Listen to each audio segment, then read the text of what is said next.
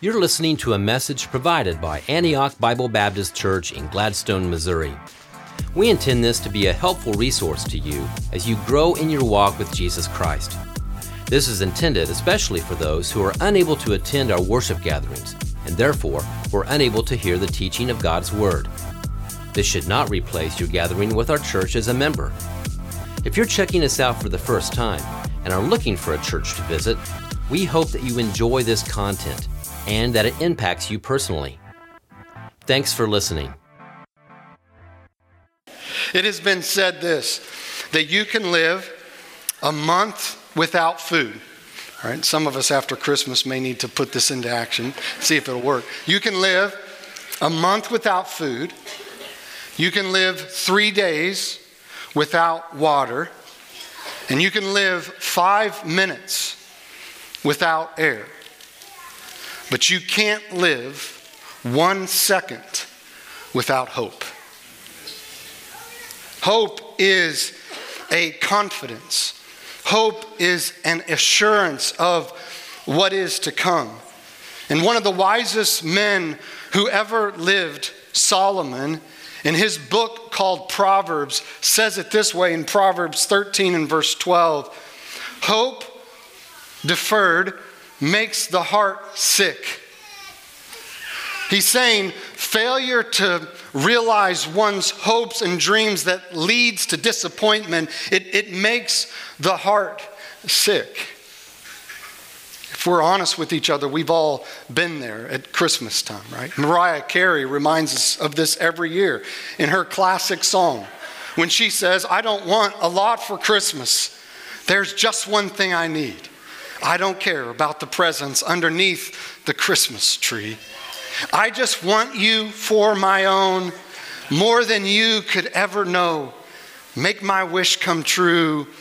You know you want to sing it, don't you? Be honest. Baby, all I want for Christmas is you, right? And every year, today I'm standing at Best Buy buying last minute gifts. And what am I listening to standing in Best Buy? Baby, all I want for Christmas is you. And the reality is, we all have this want, this hope, this dream for something, right? Maybe it's, it is a person. If I could just be married, if I could just have a girlfriend or a boyfriend in my life, then my life would be complete. That's my hope and dream. If maybe at Christmas time, if, if that one Christmas gift will be under the tree, my, my hopes and dreams will come true. But we do it with relationships, we do it with finances, and we have this mentality if, if I can just have that, then I would be complete, that I have everything that I need. All my hopes and dreams would come true. But we know the reality comes after Christmas and the beginning of a new year when we look back and all that we wanted, we didn't get. And it makes the heart sick. Hope deferred makes the heart sick. We didn't get what we wanted again this year, and we're disappointed. But an even tougher reality is the reality when you get everything you want, but your heart's still sick. Tom Brady, one of the greatest quarterbacks until Patrick Mahomes has come along. Can I get a witness in the room today? Right? He will be far behind Patrick Mahomes by the time he's done. But nonetheless, and I heard we won today, and sorry if you didn't know that, that's a good thing. I was listening to it on the way in. But Tom Brady, one of the greatest quarterbacks to ever play the game of football, by the age of 27, and he's played almost 18 years now since then, but at the age of 27, he seemingly had everything a person could want fame, fortune, success. He was at the top of, of, of the football world, had won three Super Bowls by that moment. And after he wins the third Super Bowl, he's doing an interview with 60 Minutes. And here's what he says about winning Why do I have three Super Bowl rings and think there is something greater out there for me? Hope deferred makes the heart sick. There has to be something more than this. This can't be what it's all cracked up to be. I've done it. I'm 27. What else is there for me? He had everything, but had nothing. Hope deferred makes the heart sick. I believe tonight that Christmas reminds us that hope is available to everyone in the room. That, that hope is available to you tonight. And Christmas reminds us of that, that you don't have to live a life of no hope. You don't have to come to the end of another year and lack hope and have a heart that's sick because you didn't get what you dreamed and hoped for. Or you don't have to come to the end of another year and have everything you want, but there's still that ache in your soul that something's missing. There's got to be something more. The Bible is broken into two sections one is called the Old Testament, and there's 39 books in the Old Testament. And then there's a new, another section called the New Testament, and there's 27 books in the New Testament. And these books are broken up 39 and 27, and the Old Testament ends with the book of Malachi. And in the book of Malachi, it ends with this disappointment it ends with the Lord saying that He's going to destroy His people again because they have disobeyed, they have not followed the Lord. And from Malachi to the first book of the second section, known as the New Testament, there's the book called Matthew. There's 400 years between those two books.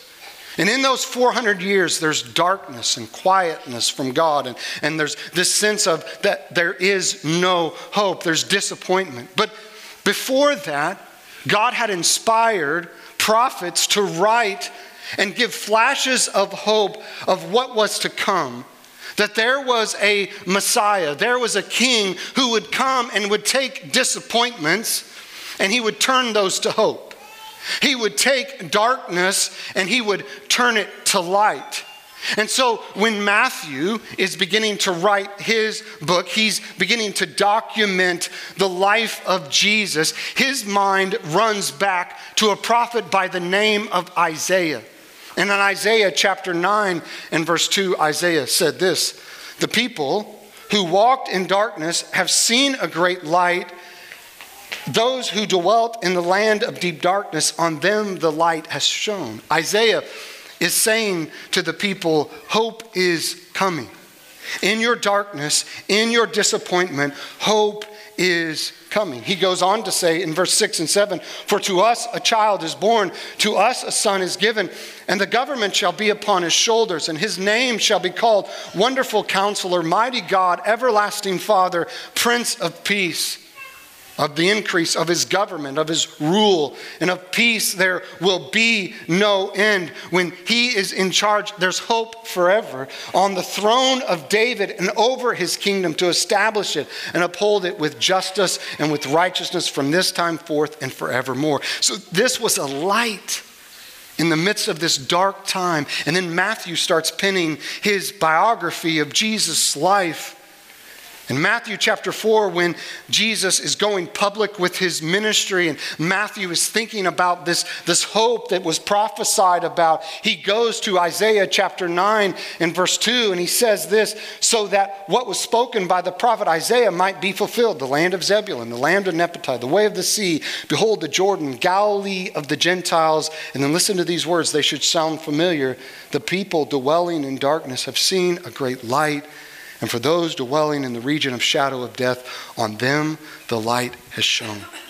Matthew was saying, Listen, I know this was 700 years ago, but he was prophesying about Jesus. Hope has come, the light has dawned, and his name is Jesus. There was another writer of scripture who's known as Luke, and these guys wrote what was referred to as the Gospels, and there's the life of Jesus basically. And Luke is writing the life of Jesus, and he documents for us when the light had dawned in Luke chapter 2. We refer to this as the Christmas story. And I want to read the Christmas story to you because that's why we've gathered tonight, right? Is to hear the Christmas story. But as you listen to Luke's writing of Jesus' birth, I want you to listen for the hope. I want you to listen to the hope of Mary, to the hope of the shepherds as I read it. It goes like this in Luke chapter 2, verses 6 through 20. And while they, Mary and Joseph, were there, the time came for her to give birth. She gave birth to her firstborn son, that's Jesus, and wrapped him in swaddling clothes and laid him in a manger because there was no place for them in the inn. And in the same region, there were shepherds out in the field, keeping watch over their flock by night. An angel of the Lord appeared to them, and the glory of the Lord shone around them, and they were filled with great fear. And the angel said to them, Fear not, for behold, I bring you good news of great joy that will be for all people. Do you feel the hope in that statement that the angels made? Fear not, for behold, I bring you good news of great joy that will be for all the people. For unto you is born this day in the city of David a Savior, which is Christ the Lord. And this will be a sign to you. You'll find the baby wrapped in swaddling clothes and lying in a manger.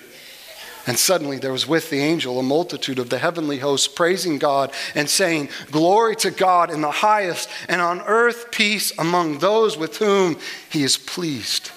When the angels went away from them into the heaven, the shepherds said to one another, Let us go over to Bethlehem and see this thing which has come to pass, which the Lord has made known to us. And they came with haste and found Mary and Joseph and the baby lying in a manger. And when they saw it, they made known the saying that had been told them concerning this child. And all who heard it wondered at what the shepherds had told them. But Mary treasured up all these things, pondering them in her heart. And the shepherds returned, glorifying and praising God for all they had heard and seen as it has been told them. See, this is more than just a Christmas story. This is more than just the Christmas story. This is a story of hope. Jesus' first advent, Jesus' first coming, brought hope to a dark and disappointed world. Jesus is our hope. And Jesus has come, and Christmas reminds us that He is our hope. The shepherds knew it. Why did they leave glorifying and praising God? Because they knew hope had come. Why does the Bible say that Mary treasured all these things in her heart? Because Mary knew that hope had come, that the light had dawned. Do you know it? Do you know the hope of Christmas? Do you know the hope that the birth and the life and the death and the resurrection of Jesus Christ brings to you? Do you know that hope? Paul talks about this hope in Romans chapter 15, verses 12 and 13, when he again quotes Isaiah the prophet. And he says, Isaiah said, the root of Jesse will come, even he who arises to rule the Gentiles. Listen to this. In him, this is speaking of Jesus, this is prophecy about him. In him, in Jesus, will the Gentiles hope. That's you and me. We're the Gentiles. In Jesus, we will hope. And he goes on to say, Because of this, may the God of hope fill you with all joy and peace in believing. See, hope is found in believing in Jesus. Hope is found in believing in Jesus. Do you believe in Jesus? Listen, it's one thing for you to know the Christmas story. And that's a good thing, right? It's a good starting place. But it doesn't stop with just knowing the story. You got to believe in Jesus. It's one thing to know it, it's another thing to believe in it. Do you believe that Jesus lived the life that you couldn't live because of your sin? Do you believe that Jesus died a sinner's death that you deserve to die because of your sin?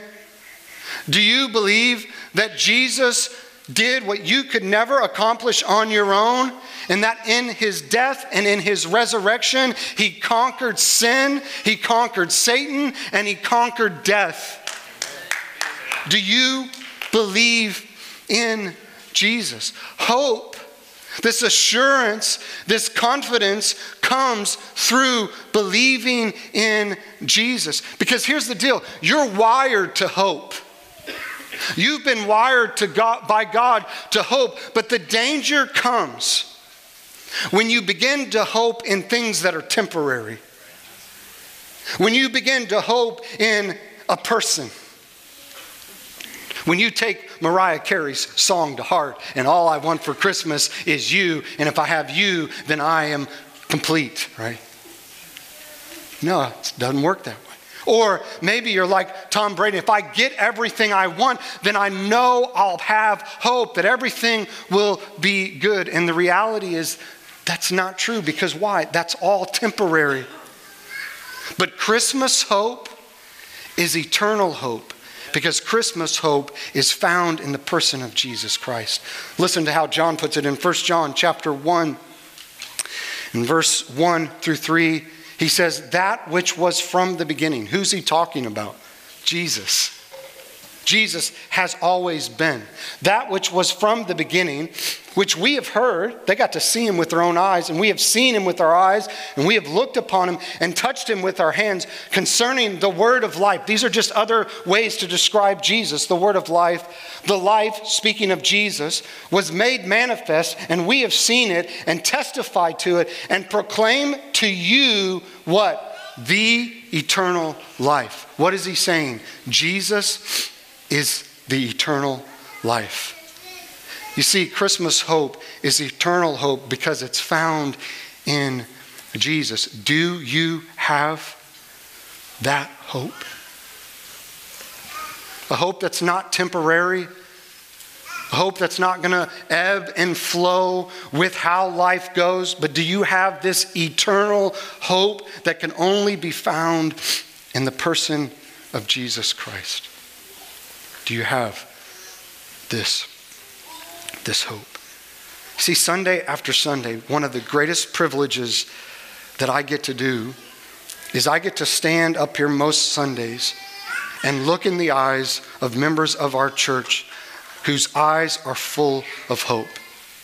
And what will surprise you is that a lot of the people's eyes that I look in, their life is not perfect. Sometimes when we think about church and gathering with people, that everybody comes in, we put on these faces and life is perfect. But the reality is that's not true. The reality is the people that gather in this room Sunday after Sunday are broken people. And so I get the privilege of week after week looking into the eyes of people who've been told to count their days not by years but by months because cancer is ravishing their body. And yet, when I look in their eyes, there's hope. I get the privilege of week after week standing before people who, who go through unthinkable things, like a spouse that abandons them and their life has been turned upside down. Yet, week after week, I look in their eyes and I see hope. How can that be? Week after week, I look in the eyes of parents whose hearts are broken because their kids are far from God and they just long for the day when their kids will sit by them at church and, and believe in Jesus and follow Jesus with their life. And I see their eyes and I see in their eyes hurt and brokenness, but I also see hope. Why is that the case? Because hope in Jesus is eternal hope. It's not temporary. It's not hope based on this life or a circumstance or money. It is based on Christ. Do you have that kind of hope? A hope that transcends this life. If you do have that kind of hope, here's what's interesting. Paul addresses us in Romans 15 and verse 13 at the end when he says this so that by the power of the Holy Spirit, you, those of you who have believed in Jesus and have this hope, that by the Holy Spirit you may, and what does these last three words say? Abound in hope. You know what it means to abound in hope? It means to be overflowing with hope. That beyond the necessary. Listen, Christian, believer in Jesus, you should be the most hopeful person in the world. We're not a doomsday mentality kind of people because we have an eternal hope in the one who is and who will be and who always has been, right? Like we have our hope in Jesus and we should be abounding in hope. That's how people can go through terrible things and still be hopeful because their hope is found in Jesus Christ. May we, as God's people, abound in hope this Christmas. May when people think of our lives, may they think of hopeful people. Because our hope is not in the things that are temporary, our hope is in the one who is eternal. So listen, you can live one month without food. You can live three days, one, three days without water. And you can live five hours without air. But because of Christmas, five hours, five minutes, sorry, I, I caught, I caught it, totally messed up the last line. You can live. Don't do that. Don't try that, all right? That will be bad. You will see the Lord at that moment. Um, so you can live five minutes without air. But here's the reality, and this is the beauty of Christmas you don't have to live one second without hope. That's what Christmas reminds us of. Jesus has come and he's brought hope with him. Do you know it? And are you abounding in it? Let's pray. Father, thank you for sending Jesus in, in such a unique and powerful way. You would send him Bethlehem to obscure people like Joseph and Mary and reveal his birth to the lowest of the low, the shepherds, and that they would see that hope has come. That the light has dawned.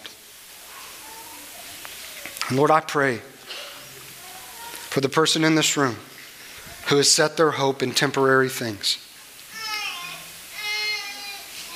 That tonight they would put their hope in you, that they would believe in you and know this eternal hope, this hope that is not caught up in circumstances or Hope that's not caught up in the, the size of my bank account,